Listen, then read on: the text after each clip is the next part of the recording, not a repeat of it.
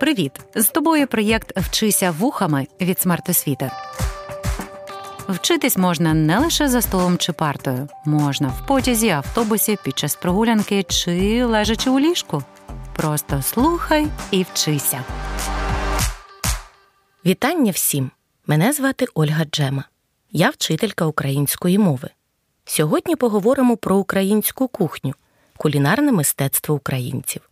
1 липня 2022 року ЮНЕСКО внесла український борщ до переліку об'єктів нематеріальної культурної спадщини, яка потребує охорони.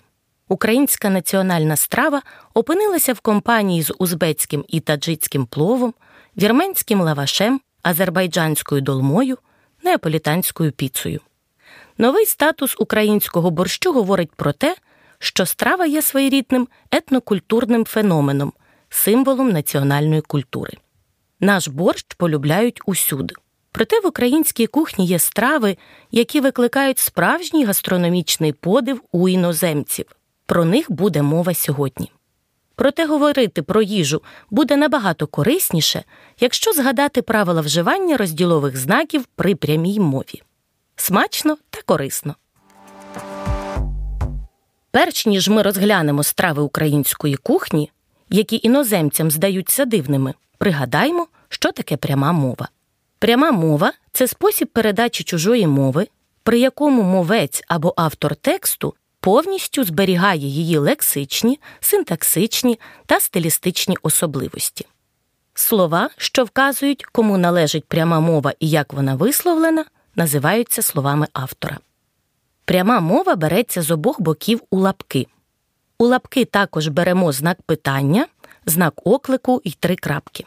Крапка та кома виносяться за лапки.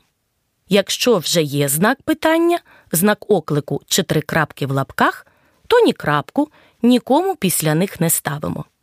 До речі, лапки мають тварини, тому наголошуємо слова правильно. Українські страви відомі своїм різноманіттям і високими смаковими якостями. Українська кухня нараховує понад сотню рецептів: борщі й пампушки, паляниці й галушки, грибна юшка, грибний соус, бануш, вареники й ковбаси, печені та напої з фруктів і меду.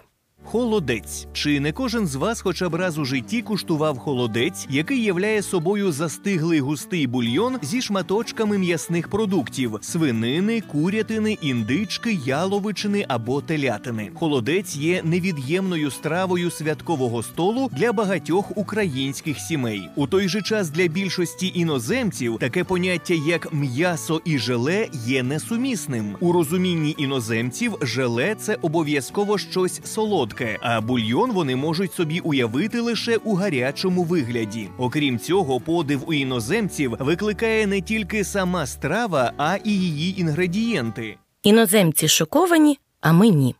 Розповідач у відео «10 українських страв, які дивують іноземців з YouTube каналу про Україну, запитує, чи не кожен із вас, хоча б раз у житті, куштував холодець, який являє собою застиглий густий бульйон зі шматочками м'ясних продуктів свинини, курятини, індички, яловичини або телятини.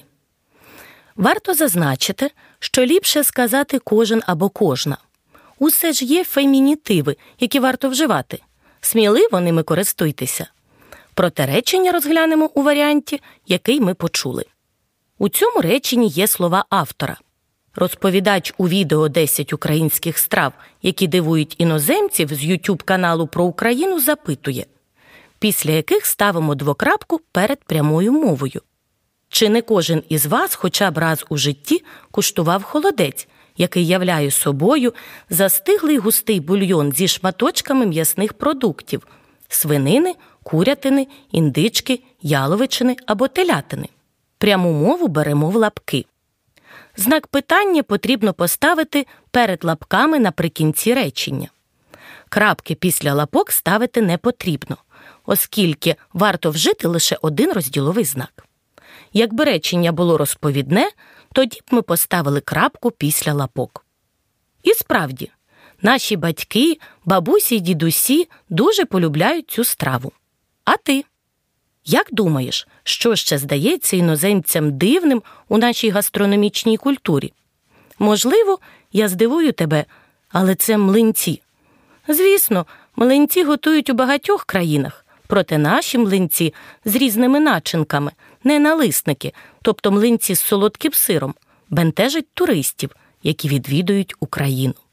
Млинці з ікрою, м'ясом або рибою.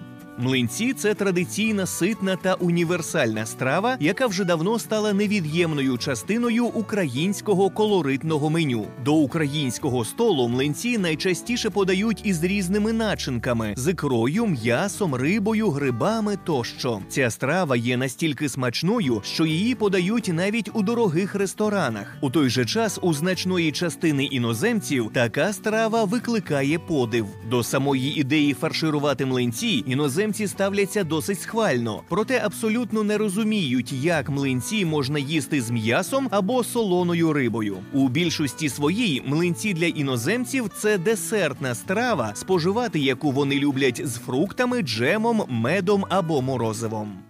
Тонкі млинці дуже популярні в українській кухні, але особливо ми любимо готувати їх на масницю, рідше масляницю, слов'янське народне свято присвячене закінченню зими та настанню весни. Млинці, кількість яких обмежується лише нашою фантазією, готують із м'ясом, овочами, ягодами, рибою. У деяких господинь є свій унікальний, перевірений роками рецепт приготування млинців. Я зазвичай готую їх з молока, борошна, великої кількості яєць і додаю дрібку солі та небагато цукру виходить дуже смачно. Моя мама каже: коли готуєте млинці, обов'язково додавайте гарний настрій. У цьому реченні є і слова автора, тобто адресанта або доповідача того, хто адресує своє повідомлення комусь. Моя мама каже: і пряма мова, коли готуєте млинці, обов'язково додавайте гарний настрій. Зверну увагу на те, що пряму мову ми беремо в лапки. Крапку ставимо саме після лапок, а не перед ними, оскільки речення, використане в прямій мові, розповідне, а не окличне чи питальне. А який розділовий знак ти поставиш після слів автора перед прямою мовою? Поміркуй. Так, правильно, двокрапку, оскільки слова автора стоять перед прямою мовою.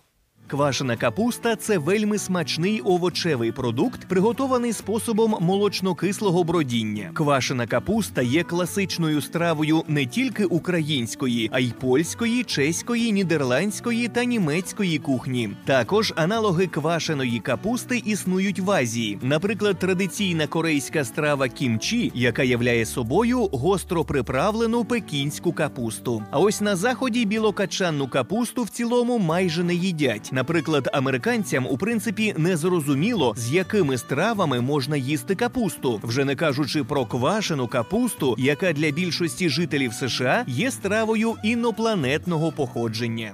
Тільки подумки уявиш хрустку та соковиту квашену капусту, а слинки вже одразу течуть, написав у своєму блозі Євген Клопотенко. Розберімо це речення. Пряму мову тобто точне дослівне висловлення людини, тільки подумки уявиш хрустку та соковиту квашену капусту, а слинки вже одразу течуть, беремо в лапки. Після слова течуть, після лапок, а не в них, ставимо кому, адже речення розповідне, а не питальне або спонукальне. Між прямою мовою, що відділена комою, лапками, ставимо тере перед словами автора, написав у своєму блозі Євген Клопотенко. А ти знаєш, хто такий Євген Клопотенко? Він український шеф-кухар, ресторатор, громадський активіст, дослідник української кухні, блогер та телеведучий, ідеолог соціального проєкту з поліпшення культури харчування Food, програми покращення культури харчування, до речі, і в закладах освіти теж. Співзасновник ресторану 100 років тому вперед у Києві та бістро інші у Львові, автор популярного в Україні кулінарного сайту Клопотенко.ком, популяризатор української кухні на світовій культурній та кулінарній арені. А чи відомо тобі, що саме Євген Клопотенко був ініціатором включення борщу до списку нематеріальної спадщини ЮНЕСКО? запитав мене якось друг. Визначимо в цьому реченні пряму мову та слова автора. Вдалося знайти? Так, пряма мова питальне речення. А чи відомо тобі, що саме Євген Клопотенко був ініціатором включення борщу до списку нематеріальної спадщини ЮНЕСКО? Слова автора запитав мене якось друг.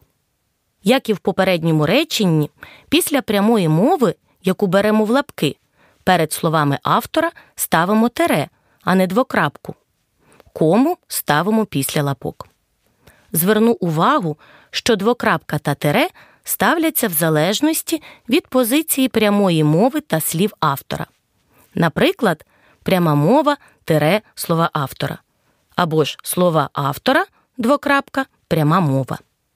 Гречана каша це одна з найпоширеніших і найдавніших слов'янських страв, яка є невід'ємною частиною української кухні. Гречана каша має багатий та унікальний склад вітамінів і мінеральних речовин. Її можна готувати як самостійну страву з молоком, вершковим маслом та цукром, так і як гарнір до м'яса або риби. А ось відшукати цю крупу в магазинах Західної Європи та Америки майже неможливо.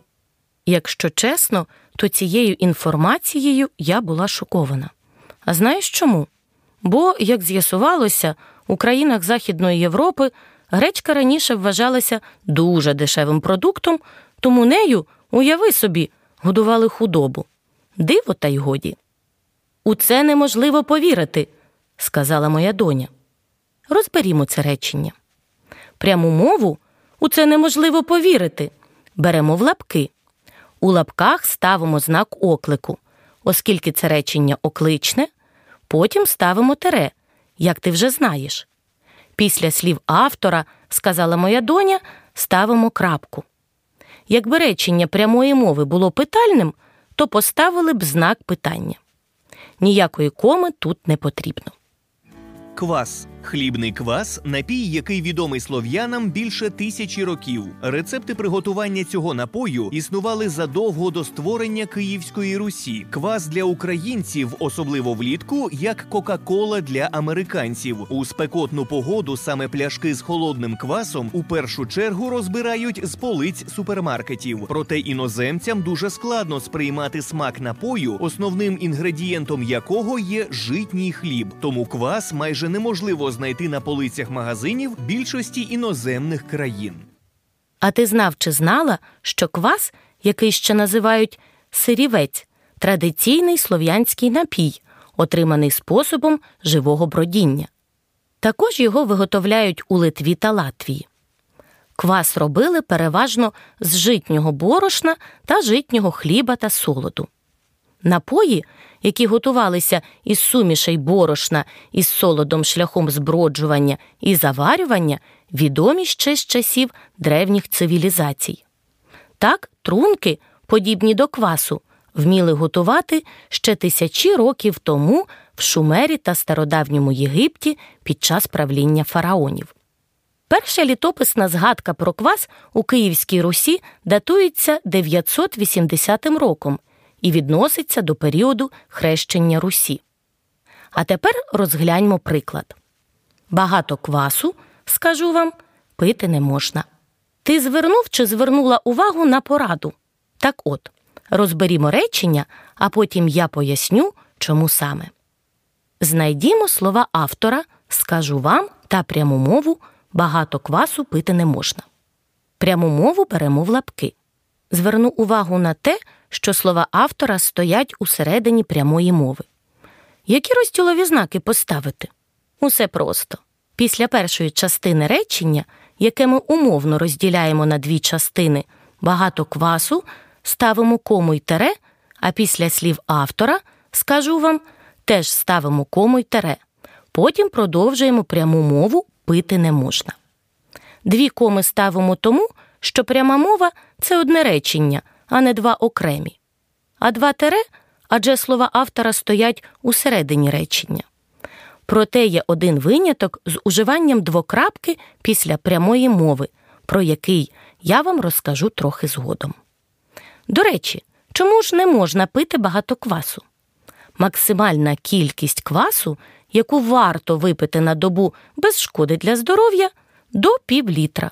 У більшій кількості напій здатний затримувати рідину, провокувати набряки, що шкідливо для здоров'я.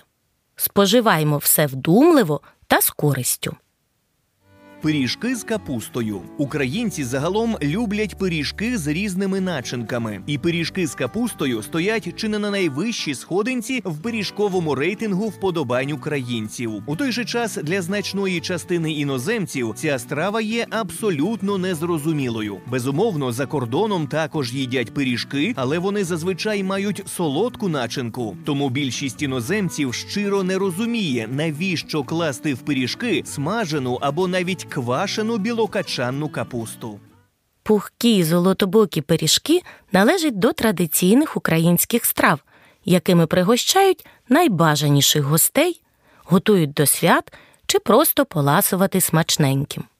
Зазвичай вони зникають із тарілок ще теплими, бо встояти перед цим ароматом і смаком дуже важко.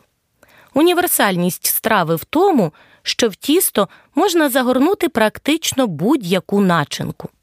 Більшість із нас люблять пиріжки з м'ясом, капустою чи картоплею, свіжими сезонними ягодами, варенням.